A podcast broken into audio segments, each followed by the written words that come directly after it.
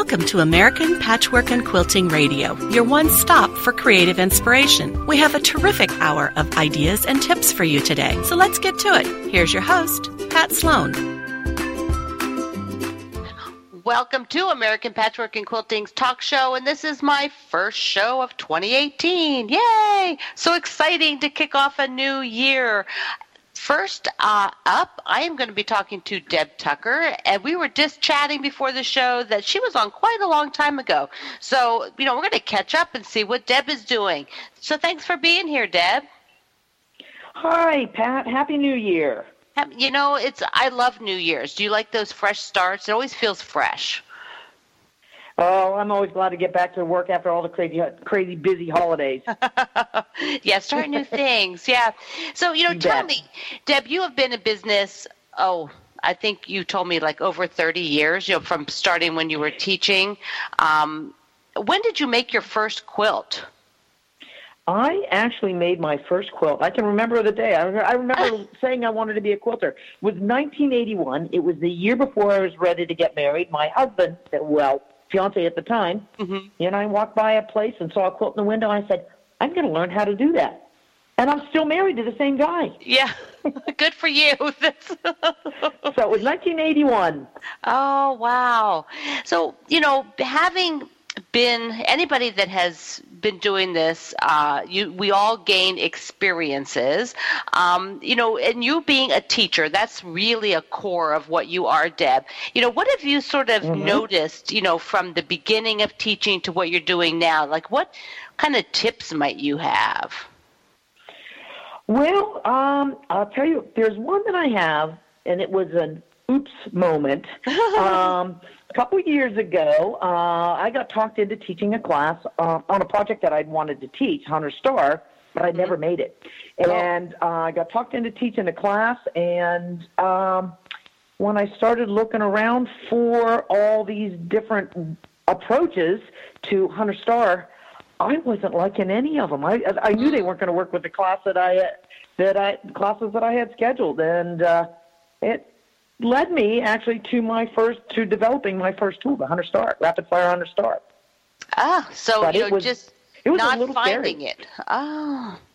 No, I wasn't. There, you know, when it comes to well things uh, developments, you know, you, you, you had traditional templates, and then you had um, paper foundation piecing, and I knew that the group that I was working with, that paper foundation piecing wasn't uh, what they wanted to do. So I started playing around with uh, some different processes that used my signature oversizing and trimming down, and de- and uh, developed a tool. Now it took two years to get it to market. Yeah. But it's it's an awesome tool. Yeah, yeah. That's one awesome of the technique.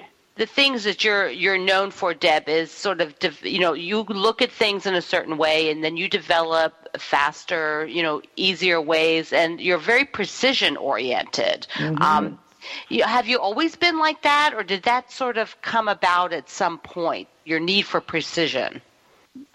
Well, the, the, if it was if I'm going to do it, it better be done right. That, that, and, and and other people approach quilt making in lots of different ways, but I was always a technician. I, I you know, points needed to have points, and and uh, I, you know, blocks need to measure needed to measure the right size. And a long time ago, I realized that, you know, if I actually started and made my basic building blocks and my basic units bigger than they needed to be and then trimmed them down, it really, really improved my accuracy.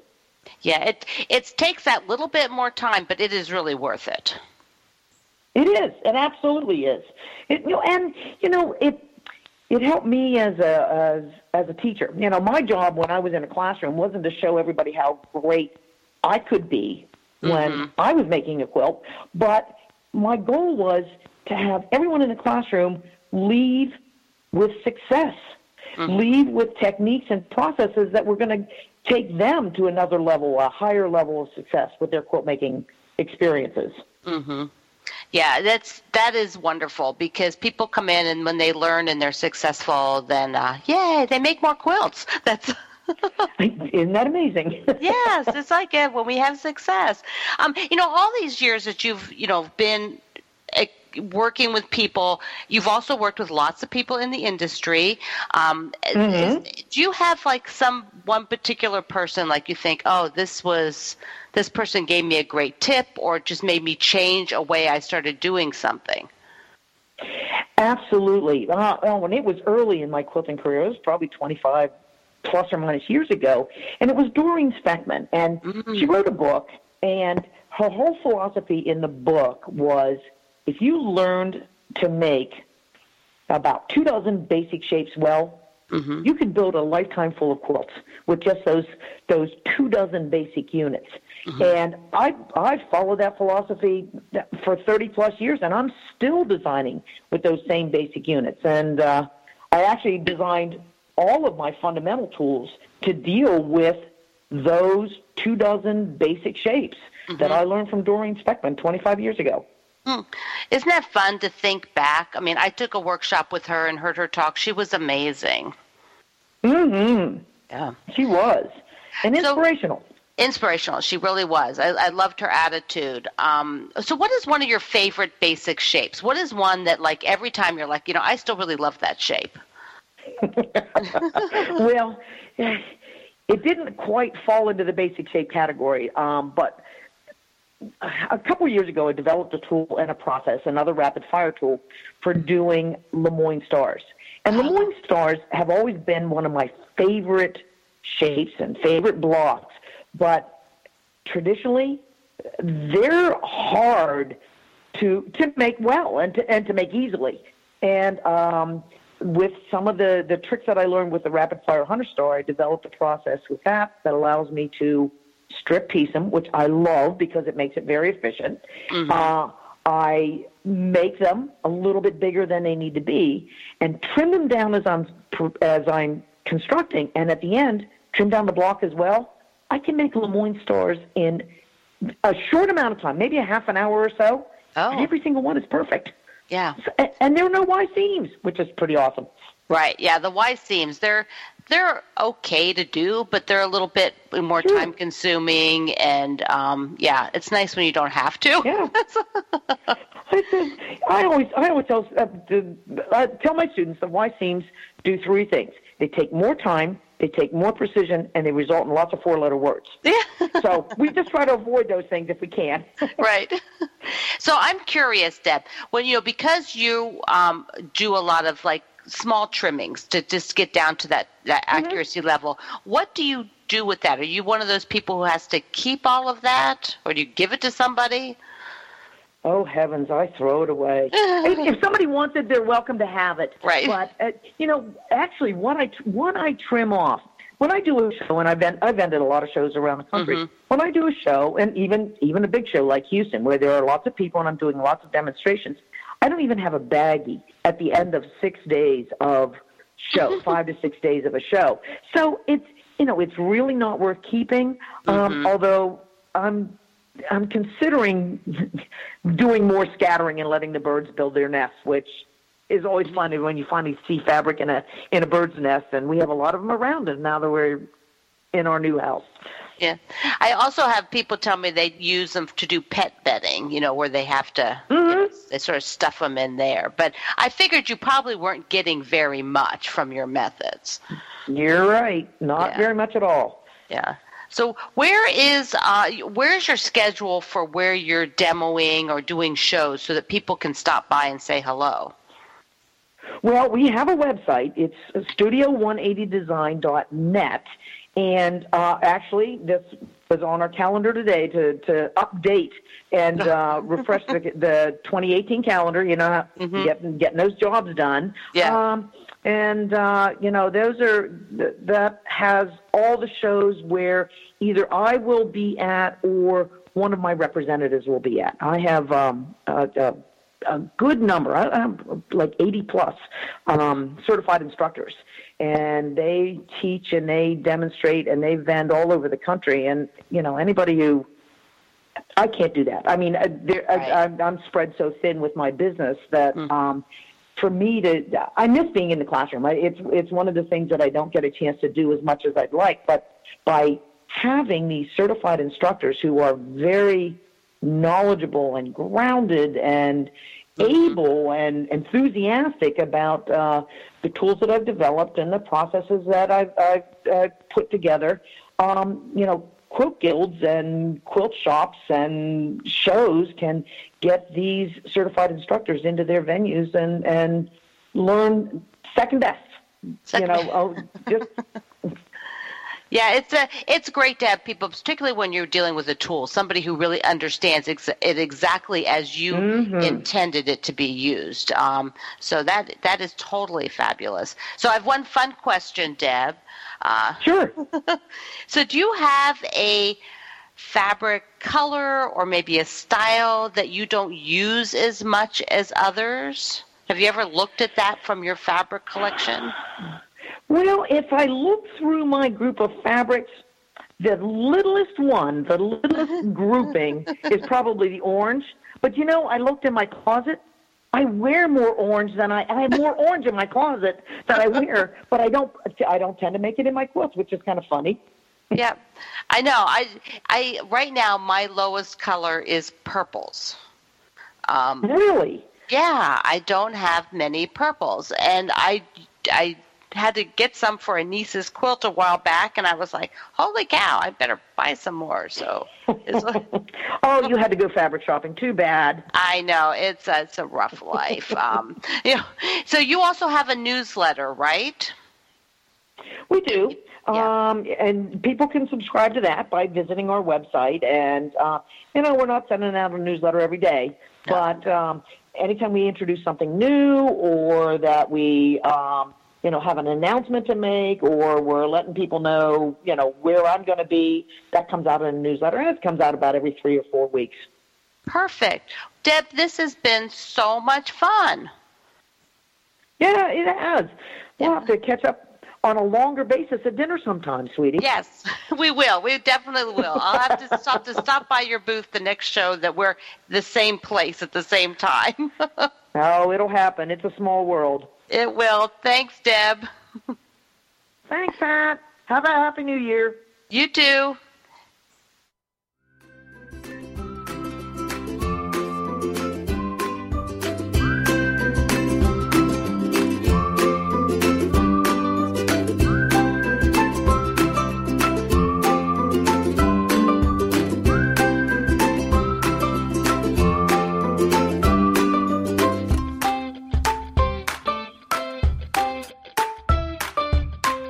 Join the 1 Million Pillowcase Challenge in March for the ultimate pillowcase competition. Gather a team and compete in one of two categories during the month of March to make pillowcases, earn points, and maybe be crowned the ultimate pillowcase champion. The top three teams in each category will be awarded cash prizes. Even if you're not forming a team, you can watch all the action with weekly voting and daily prizes. Visit allpeoplequilt.com backslash pillowcase madness for more information. Quilt along with us in 2017. Join our fourth annual Quilt Along by stitching a wall hanging, a throw, or a one block table topper, or all three projects. Visit allpeoplequilt.com backslash quilt along for a list of participating bloggers and designers and to see photos of what staff members and other readers are sewing. Share your photos on social media by using the hashtag APQQuiltalong to join the fun.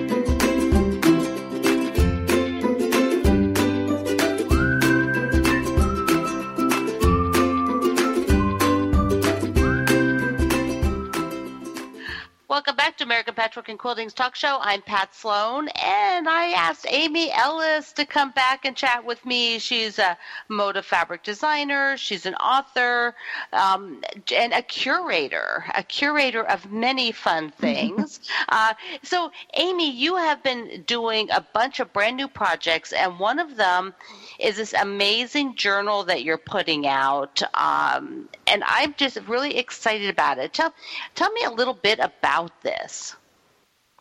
Sure. Curated Quilts has been um, a project that I started with a, a, friend, and we decided we really wanted to showcase what's happening in modern quilts in a printed format. And so we're publishing a quarterly journal. Uh, so, who are you doing this with?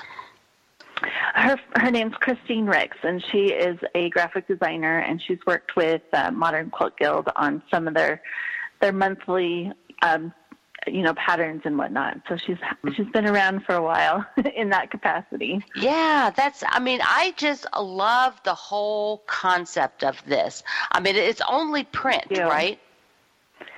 We're doing a little bit international um, Oh, PDF just because it is expensive to ship, you know, Mhm. across Yeah. the world. but Yeah. there's been a lot of a lot of interest, you know, internationally. So that's exciting. Yeah. So tell me how the two of you, or whoever one of you, had the idea. How did it? How did the idea start? Yeah. How did it start? Yeah, we were chatting over lunch. We um, we live about 45 minutes apart from each other, but get together occasionally for lunch, you know, halfway in between. And we were trying to figure out how we could, you know, just kind of promote and encourage the, the quilting community that's maybe not already represented in print. Mm. And so that's kind of how it started. And then, you know, at first we just kind of put it aside, like, yeah, we don't have time for this. Yeah. But it, it kept coming back to the surface for both of us. So we decided to pursue it. Yeah. Now, what you know, what is the content? Because being a journal, you're you're showcasing other designers, you're writing articles. It has quite, and you actually have patterns too. Yeah, there's a little bit of everything. Um, the the goal showcasing current quilts and maybe something that's you know maybe not as current, but it's still um, on trend. hmm So we have typically 20 to 25 quilts in a gallery, and so we're sharing the finished quilt with a little bit about the designer, and typically they are, um, you know, a, a unique quilt. They're not something that you can find in a in a pattern book somewhere. It's something that they've designed and and put their heart and soul into, and, and so. Um, so we're sharing a little bit about them and their process in designing the quilt, and then um, we also have articles surrounding the theme. Each each quarter we have a different theme. So our first one was linear quilts. We had the conversation back and forth: is it a stripe quilt or is it a strip quilt? and I was like, we need a new word. so linear quilts, and then um, publishing right now is the um, log cabin quilt um, issue, and so we're you know looking at modern quilts in the log cabin genre, but also the historical perspective too. hmm Um, and that's been something in each issue that we want to look at is you know where how has this this idea in quilts even come to be? You know, that's what I really love is that the sort of mix of the stories you have about each of the quilts and the designer, and then the the articles. I'm looking at the one with the log cabins, and what Okay. I love is the article called "Why Thrift," um, Mm. uh, you know, which is not really log cabin based, but it's just something people have always done. You know, to get fabric Right. is use clothing. Right, ma- use what you have available. Yeah. So, who was the lady that wrote that article? Her name is Erin Suliak. I hope I'm pronouncing that correctly. And she lives up in Canada, um, the very far northern side of things, where it's very expensive to get fabric and mm-hmm. also, you know, hard to get it up there. And so there's not a ton of options, but she has found some real treasures in her local thrift shops. And so she wanted to, you know, she she pitched the idea to us and we loved it because it's something that a lot of people can relate to. Yeah, I love her one statement. I, I'm not going to read it verbatim, but basically she's saying, you know, yeah, basically she's saying how you know it's so ex- it's so interesting to take apart the clothing because she's looking at mm-hmm. clothing construction, and that's just you know, if nobody's ever taken clothing apart for fabric, mm. you, don't you think Yeah. everybody should do it once? Uh, yeah, at least once. Yeah, it's not once. clothing, uh, even just a pillowcase. Yeah. There's so much detail in there that we don't typically see. Yeah. Now, how do you gather? You know, I, I, I think you put out like a call for submissions. Is that how you're doing Yes. certain parts of the issue? we're we want to involve as much of the community as possible. So as much as we can, we're gathering, you know, articles and gallery quilts that way. And then I'm also looking, you know, through Instagram feeds, Pinterest boards, and just, you know, all the common areas online, trying to find um, something that speaks to our theme and is also relevant. So, yeah, a little bit of everything. Yeah, so when you're planning this out, um, Mm-hmm. You know, planning out at, at one of the journals, I know that it's it's you've done several of them now, but what what's your sort of do you have like a whole stack of ideas piled up, or how is this working for you? Um, yes and no. It's it's kind of you know there's certain certain ideas that keep getting you know they kind of rise to the surface and then it, okay that now that's time for that one to to go ahead and be published and so it just depends on the issue and what we're focusing on and but yeah I try to keep a, a running collection of ideas and and stuff to look for when I'm online so that I um, I'm not, you know, scraping the bottom of anything. Right, trying right, to you find know- content. yeah, and sometimes have you found um, maybe you have an idea, but like there isn't enough stuff popping up yet? right, and then you know, then it's kind of fun to go approach someone that is is just starting to on that that trend and see mm-hmm. if we can have a conversation, and then you know, if maybe there's something born out of that. So mm-hmm. it's a little little bit tricky sometimes. Yeah, yeah, that yeah, that's um, it's fun because you're sort of looking for things because then you have a lag time from all the develop. I mean, you're writing books, you know, basically. So it's like right. you know, you have they don't get all done instantaneously. Um, what? How are you deciding on the um, the patterns that you include? Sure. The patterns included are, typically go on, tr- you know, on with the the focus of the articles or the the journal. So, log cabins. Our next issue is going to focus on minimal quilts. So we're looking for minimal quilt designs as well. And um, you know, I'm we're just looking for you know what appeals and we think will appeal to the reader as well and um, it you know there it we tend to focus or we tend to have a lot of um, solid prints or solid fabrics included, but we're not opposed to prints by any means. So I get that question quite a bit. and we love prints, but a lot of times it's easier to showcase uh, a pattern in, in solids. So it just depends on, on what we're looking at.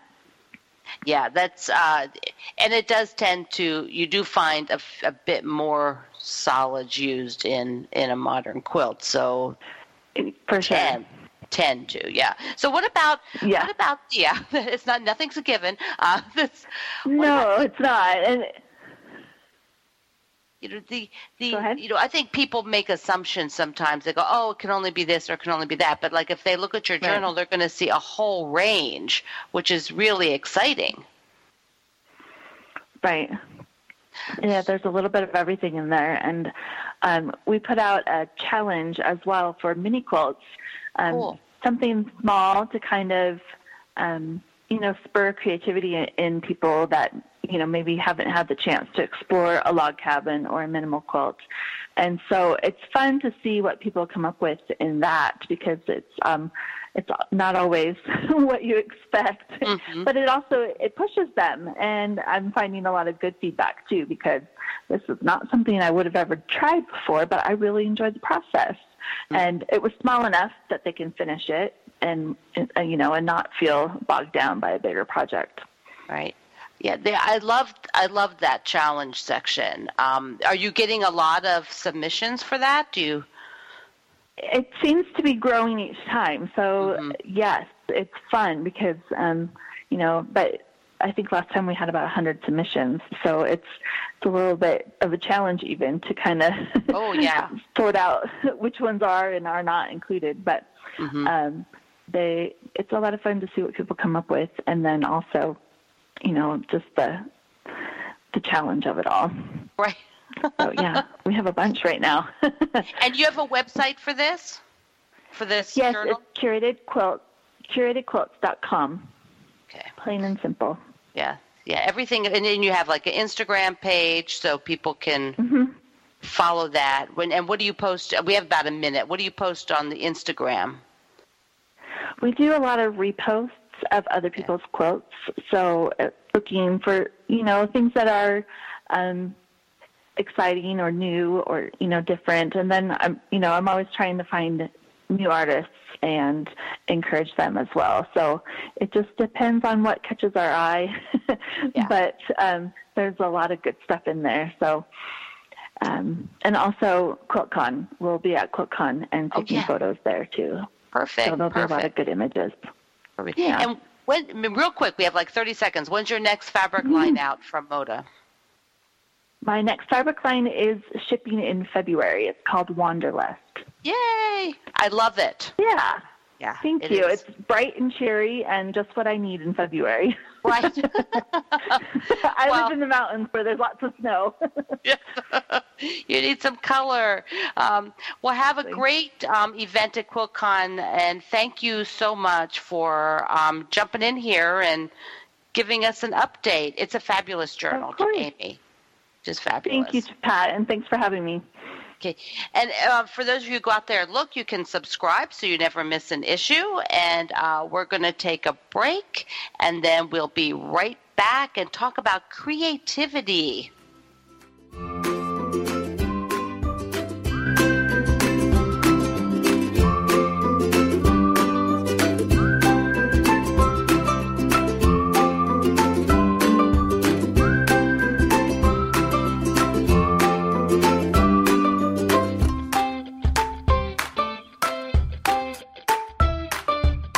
Quilting tip brought to you by Moda Fabrics.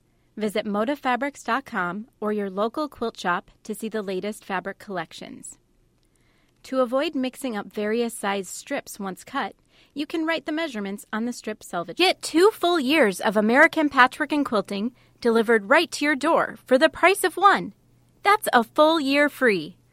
Every issue is packed with never before seen projects from top designers, detailed photography, complete materials lists, and easy to use pull out patterns and quilting diagrams. Subscribe today at allpeoplequilt.com.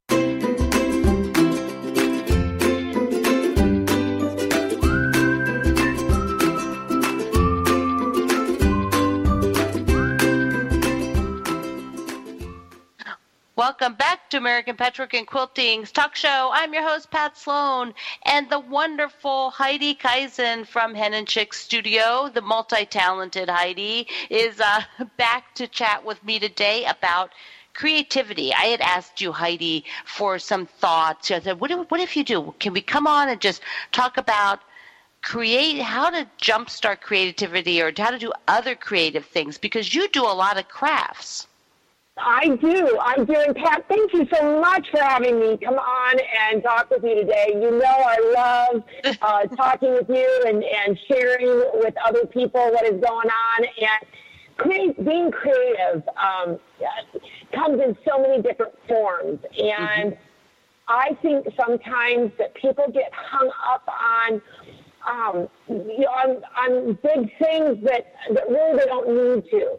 But, you know, if you need a little creative break and doodling on your paper is what gets the juices going, mm-hmm. then do it.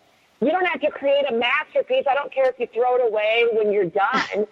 uh, but but it's that it's that process of let, letting your your brain, do you want to say relax or mm-hmm. forget about whatever the other thing you were supposed to be working on or did work on um, yeah. And I just think I I think so often we think we have to create something spectacular, um, and we don't. And right. you are absolutely right that I yeah. love multiple forms of creativity. I yeah. Zentangle. I scrapbook. I do both digital scrapbooking and traditional scrapbooking and uh, art journaling uh, uh, nothing yeah. better than a glue gun and some ribbon, right? That's and, right. You know, like out and, your in your shop, which is in Conrad, Iowa, Hen and Chick Studio, you run yeah. sort of cr- creativity things that are not solely quilting. You, I mean, I remember Carol Lee came in and was doing like drawing. Um, yeah. What are some of the other things that you have sprinkled around your shop for people to look at and experience? Well, of course, uh, watercolor um, art play like Carolee from Adornit does is huge, and we have had her come in. Uh, we Zentangle, we've had a certified Zentangle teacher come in and really be able to, I'll say, let our creative juices go. We've done painting. I don't know if you follow Pinterest at all. Mm-hmm. wink, wink. Um, yeah. But pallet painting, where people um, are painting designs on a pallet. Okay. Well, we we found a local artist who did that kind of work on a smaller scale. They were more like 16 by 20 inch pallets and brand new pallets, not old ones. But she used her, oh, it could be like a Cricut or a silhouette where she cut the pieces out in vinyl mm-hmm. so that you could create a motif, a design, and sort of paint, and but not feel like you had to be a painter to do right. it. Right. Uh, next next month, we have a lady coming in that does felted flowers, literally from felt, flowers mm-hmm. from felt, and embellishes a metal sign um, that has words cut out in it. Oh, cool. And you know, I, again, um, you know, research shows, Pat, I'm sure, you know, you know, have seen these kinds of things where, you know, research shows that creative people don't do just one craft, that they do multiples. And that's what I'm going for at Hen and Chick Studio, is that I'm, I'm looking for those people that have more than one outlet. And because we have the retreat space, right. and a big workshop space, it allows us to do these kinds of workshops without um, without a problem. Yeah, you know, th- you know what I really love is that when we when we hit that point, Heidi, where we're like, you know, I want to make something. I don't know what I want to make. You know, I, you know, we're talking quilting. You know, like we're quilters, we're core yeah. hardcore quilters. You know, we really only quilt, but sometimes people just get stuck, you know, because you have a lot we have a lot of options, particularly when it's your hobby. You don't often have a something you have to be doing. And so sometimes that you get into that spot where it's like hard to sort of get motivated, even if you want to be motivated.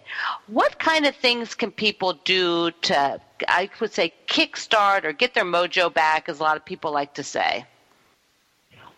I think it's that surround yourself, immerse yourself in things that you love. And maybe it is a day away um, hunting through antique stores. You oh. and I oh. both have a friend, both yeah. have a friend, Roseanne, yes. uh, who we can think of immediately right. that she loves those day trips where she goes out and she's checking out what the local gift shops are doing and, and finding this little antique store and this little repurposed store.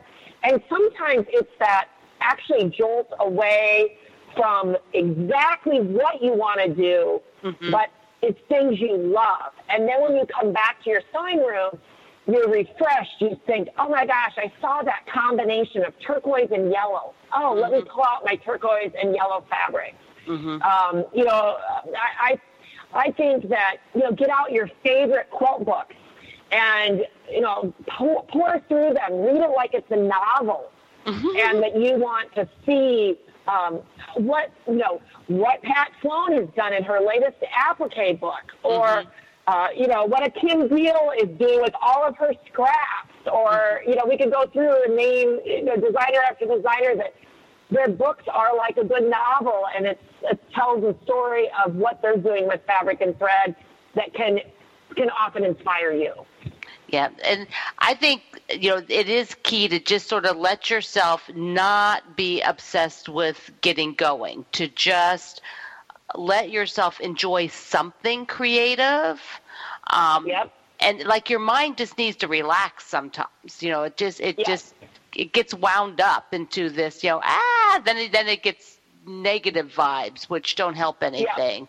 Um, And I don't know if this ever works for you, Pat, but Mm-hmm. um, I, I'm often at a computer, even though I own a quilt shop. Right. Uh, because of because of my businesses, I'm often at a computer, and I'm I might be trying to write social media posts, or I might be trying to write the next newsletter, and um, sometimes I get I'll get stuck. And uh, I often simply get up from my computer, get up from wherever I'm working, and I take a notebook. It could be a quilting piece, it could be a hand quilting piece, but I take a notebook and I go to a different spot. Uh, maybe out on my porch, or maybe it's in the retreat center rather than in my office at the store. But change your environment just briefly, just just enough that it it gives your mind uh, you get out of that um, I don't want to say cycle, but uh, out of that you know feeling that like oh I'm, I've got to sit here and I have to I have Right. to produce this right now. Yeah. Um, that if you change your environment slightly, that you might be able to uh, just again just jar your brain enough that it allows you to um, let those creative juices start flowing. And then again, you walk back in, you know, 15, 20 minutes later, you go back into your sewing room and you're like, oh, that's what is going wrong. I needed a dark border instead of a light border or, or whatever the case might be. Mm-hmm. Yeah, I I like breaking the cycle. You know, for me, often I have to actually leave the house. I have to go you go for a walk or go to Get a coffee. yeah do something. And so that's why I, I do that. It's like and and sometimes you just need to schedule whatever that thing is for the next day or a different time of day. So if you you know a lot of people if you're working during the day and you're taking care of your family when you come home from work then your evening sometimes you're just tired. Um Yeah. you know Yeah. so that makes it Yeah, hard It, does. Now, and the other thing that I sometimes do to, again, spur me on, you know, get me, get my juices going, is do something silly. And for Not example, yeah, oh yeah, not me. I'm, you know, serious 100% of the time, right? And, uh, and, and, and when I say that, do something silly that maybe uh, might seem frivolous. Like, for example, scrolling through Pinterest. Mm-hmm. And the other day, I got hooked on. Have, have you seen this new craze of felted food? Like people that are making bananas that have Oh. peels that are made out of felt. no i haven't And seen I that am, oh my gosh, Pat! You go in and Google felted food, Food. and you are going to be amazed. There are ice cube trays made out of felt, and and for about ten minutes, I let myself just be silly, laughing at all the different kinds of food. I have no desire to ever make a piece of felted food. Right. Um, you know, I, I don't need them. They're they're you know, I don't have I don't have Yeah. small children that they would find, you know, fun to play with. Yeah. But it was silly and it let me, um, again, sort of change my environment for a few minutes. And then I went back with just a little bit clearer, clear mind and, and could get back into the project I was working on. Yeah. Um, you know, another thing I've done, Heidi, is to just have some sort of mindless sewing uh, because when I'm tired, I don't want to have to make a decision on anything. Yeah. I don't even want to have to Yeah. read the directions on what size to cut. It's like, It, yeah. so if you've got Yeah, something absolutely. All prepared that all you have to do is sew it. It's like all cut out. I did this recently mm-hmm. and I was like, oh, I always need to have one of these. All ready mm-hmm. to just sit because then it's mindless. You're not you're ma- you can make yourself sit and do four patches or nine patches and that kind of gets you into back into working with your stuff. If- Well, and if and if you find that you have a specific time of the day that you work best, so you were talking about like when you get home you're tired. Okay, so maybe maybe you have 20 minutes in the morning that you um, are really alert. You're you're you're dedicated to working on the project you're working on. Okay, so plan that you do a more difficult task at whatever time that is that you find is your peak time. Mhm. So, say for example, running the sewing machine and making a long chain of four patches. Mm-hmm. And I can crank those out in 20 minutes and I just leave it sit till I get home.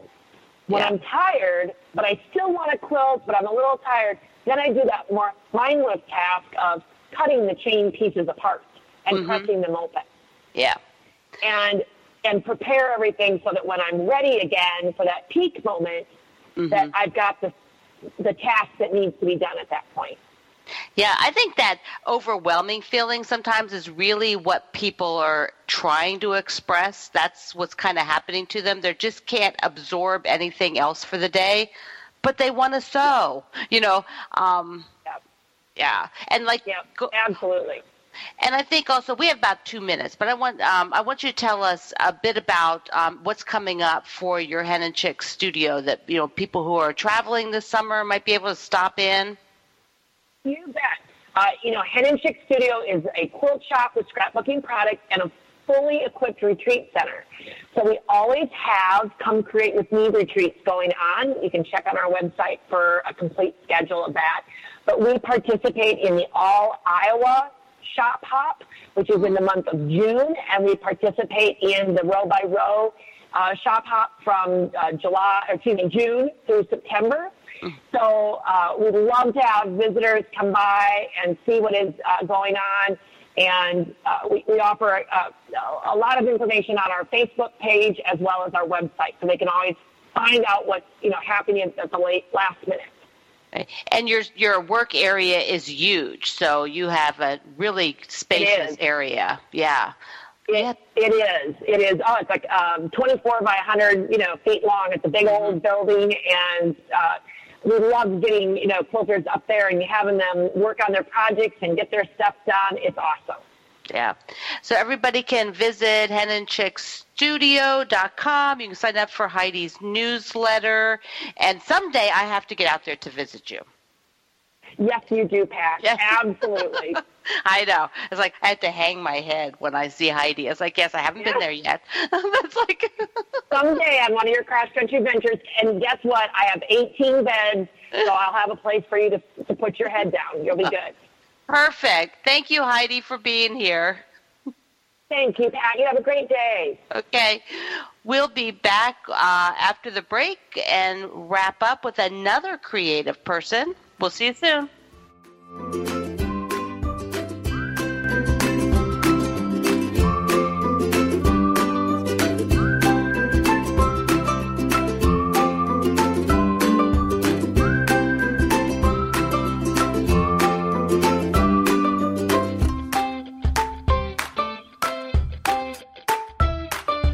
Join American Patchwork and Quilting on Facebook for daily quilting inspiration, tips, giveaways, and more. Find us at facebook.com backslash APQ Magazine. This quilting tip brought to you by Moda Fabrics. Visit modafabrics.com or your local quilt shop to see the latest fabric collections. Press and seal can be used to hold pieced units in place before sewing together.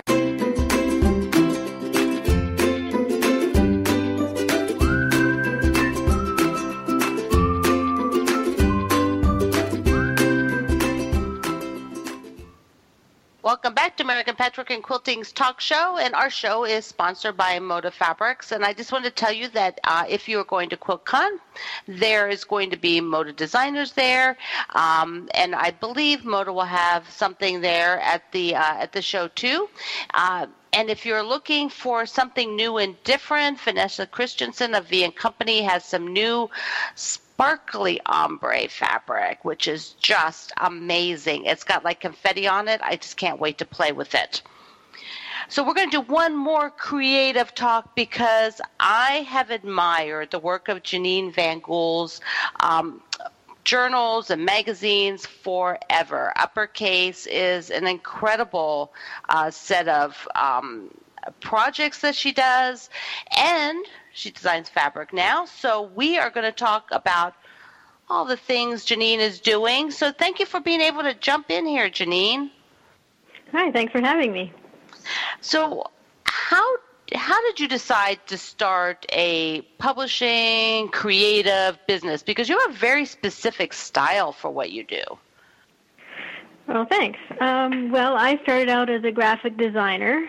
Um, so I did uh, books and magazine designs for other people, um, and that was fine for about 12 years. I freelanced, um, and um, among that time, I moved my design studio out of my house into a um, like a three-story public building where people could have um, galleries and, and Oh. such. And so I moved uppercase. That's my that's what I called my gallery at the time. Uh-huh. Um, into this building. And so I did my graphic design in the back, and then uppercase at the front was a gallery of design and commercial art and photography, illustration, and I had a shelf of books that were published by other people, and um, a gallery wall of rotating different shows, and um, I designed greeting cards and I made products for my own shop and Yeah. after a while doing all the stuff for uppercase in the front was far more interesting than the stuff for the clients.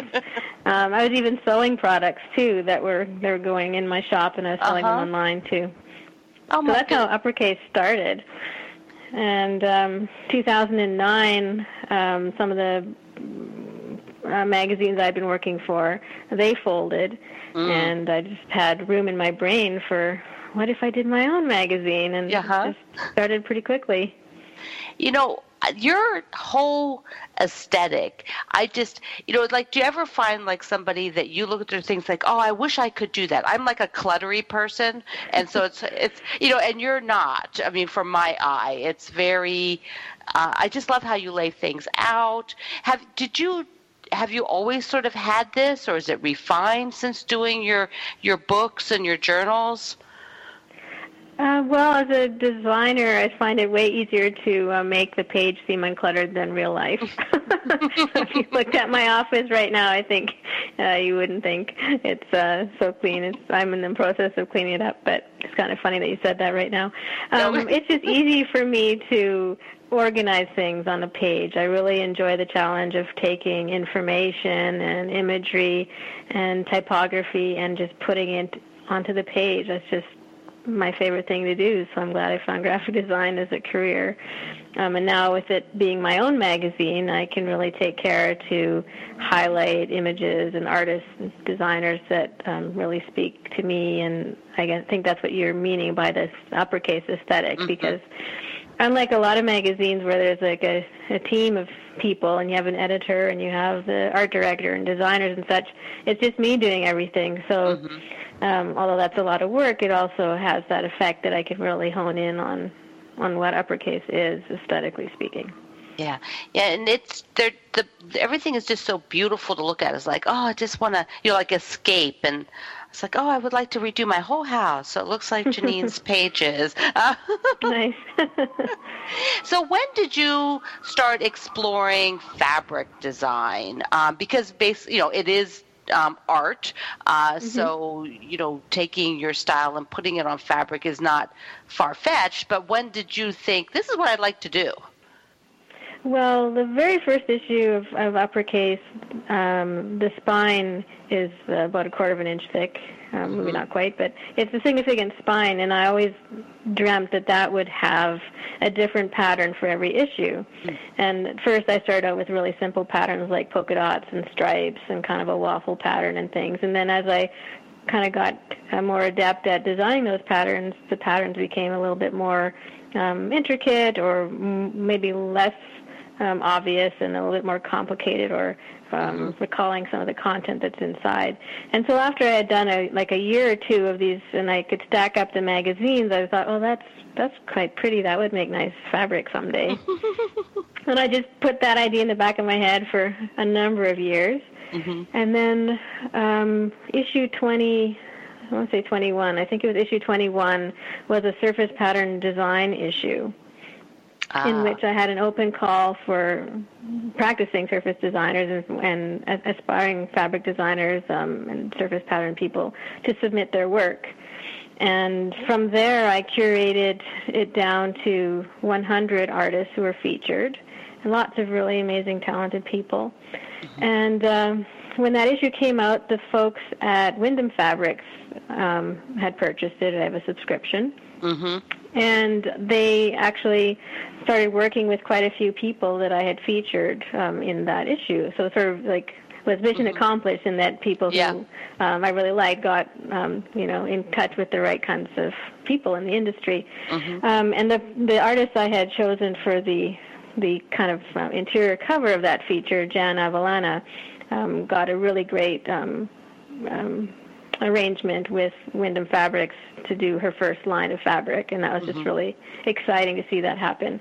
So that's how I first got to know the people at Windham. Um, and then I waited a little while and just let my dream percolate for a little while until it was appropriate for me to kind of raise my hand and say, "Hey, Yeah. have you ever thought that this would look nice?" And then I I emailed a picture of the stack of magazines so far and said, "Would you Yeah. like to do fabric?" And that's how that started. Oh, So how I'm neat! very fortunate to have done a couple of collections now with Windham. It's sort of like a fairy tale. It sounds, but it, but a fairy tale that when you know pull behind the curtain, there's lots of hard work for years ahead ahead of it. yeah, probably at least five or six good years of work there. But Yeah. the the idea was there, and I just kept plugging away. And Mhm. and when the timing was right and the people were right, then it just happened. And it's been a fairy tale in that it has been a really a pleasant experience. And I I keep the fabric design aspect of my of my creative life into the it's not a hobby, but I like to think of it as a hobby because just I'm trying to do it. This is for fun. This is my, you know, my downtime as Mhm. opposed to my main time, which is publishing the print materials. Yeah, it's like your second job, but your fun 2nd Mhm. job. Yeah, that's. Well, I was just looking at the um, the back issue page at your website, uppercasemagazine.com, and on that page, you actually have them stacked, facing you know that so that we can see all those patterns. So that's pretty cool. Yeah. So it's exactly like you were talking about it. So, what has been the favorite thing you've made with your fabric? Um, well, it's been fun. This, this, question. it's hard. I don't know. Like the the first collection, I was in such a fluster of making for the lookbook that I I didn't follow my own advice, and I was not quite in hobby mode, and it was really a lot of work to get the lookbook done and such. And so everything I made in the first collection, although I I love it all, it was it was so much hard work. But the second collection. I realized I needed to just breathe a little, and so I decided to sew things that I actually really needed. And we had renovated our house uh, recently, and so I needed curtains, and I needed um, like cushions for my dining room chairs, and um, I had a nice area now for my sewing area, so I wanted to spruce that up by making like little um, recovered sewing baskets and all that stuff. So now I live with it every day. Um, so it's really been quite fun. So I think my favorite thing that I made was actually one of the simplest things, and that's just curtains for my dining room. I see them every day, and they're just very simply made. But I um, crocheted a little edge along the bottom, and they look just kind of sweet and vintagey. So that's my favorite one that I made. I like the, um, and I'm not sure which line it was from, but you remade like one of those knitting baskets that was fabric with a wood frame that opened like our grandmas had. Hmm Yeah, that's for the the current collection, which is called Volume Two. Um, yeah, I had uh, lucked out at the garage sale or flea market or something, and I had a few of those baskets. And of course, the fabric was um, I think they're the one that I had was from the 70s, and um, it was kind of cool, but the fabric was disintegrating. Yeah. And uh, so I carefully took it apart to see how it was put together, and then um, made my own uh, version of the, the fabric bag to to put on those baskets. So yeah, that was a challenge, but I really like how it turned out. It's yeah. I looked in your your lookbook for that, and it is really. Um, I thought, oh, now I now I want to go get one of those and redo it. yeah, well, if you can find one for a couple Right. dollars, it's it's really inexpensive. I saw there's some frames available, but there, there's quite a lot more to do it that way. The Yeah. secret is that you basically have to sew it in. You can't. There's no way to slip it on to those old Mm. frames. You have to Mm. stitch it in. So Did you do that by hand? I did. Yeah, Yeah. I, I quite enjoy doing things by hand, so it was fun. Yeah. Yeah, it gives you a little bit more control than trying to stick the wooden frame under your sewing machine. That's yeah. Oh, so you're we have about two minutes. Um, Mm-hmm. Your fabric lines, you have two of them out now. What and you're naming them like sequentially, like the books or the magazine. Um, well, it just turned out that way. Um, Okay. The first collection is called Uppercase, and then the second collection is Uppercase Volume Two. Two. And I have a, a subtitle call it Dots, Dashes, and Diamonds, which is kind of the repeating motif that happens in that one. Um, so I suppose if there's a third one, it'll be number three. So um, I'll actually start working on that one soon. Well, what is your latest book that you've put out? Your most recent one. Um, it's called Botanica, and it's part of my Encyclopedia of Inspiration, which are um, kind of a sporadically, whimsically ordered series of books. Um, one was about stitching and illustration called Stitchillo. The first one was about feed sacks with Linzee Kull McCray, whom I, I think you'll have as a guest soon. Um, She's amazing. Um, And then the third one, most recent one, is called Botanica, and it's um, how florals and, and botany and horticulture and stuff inspires the visual arts and crafts. Oh, cool. Yeah, they're and they're all quite hefty books. Mm-hmm. Yes. Yes, yes. The the feed sack book is over 500 pages, and Yeah. Stitchillo is at least a couple hundred, and Botanica I can't even remember. I just kept adding pages because there was so much good content to share. Page after page after page. So. Mhm. Do you have a facility people can visit, physically visit, or are you just an online now? Yeah, now I, I do have a, a studio in Calgary, Alberta, here where people can give me a call and make an appointment to, to visit. But I don't have the gallery anymore. Once I started the magazine and had a baby, then I couldn't do everything, so I closed the retail aspect. But um, Uppercase Magazine is available in lots of retail shops, so if people want to find it, they can go to uppercasemagazine.com uh, forward slash stockist, and there's a list there. Or they can take a look at it online on my website. Well, Janine, thank you so much for being here, um, and I've just been excited to hear about all your things. Thanks. It's my pleasure. Thanks for having me. Uh, this is American Patchwork and Quilting's talk show, and I'm your host, Pat Sloan, the first show of 2018. Yay! So we will be doing um, lots more shows this year. If you have ideas for a guest, somebody you've never talked to or heard me talk to, uh, send me an email, pat at patsloan.com. Join me at my Facebook group, Quilt Along with Pat Sloan, and join American Patchwork's UFO Challenge page at Facebook because there is so much good inspiration. Um, and be sure you sew every single day. We'll see you next time.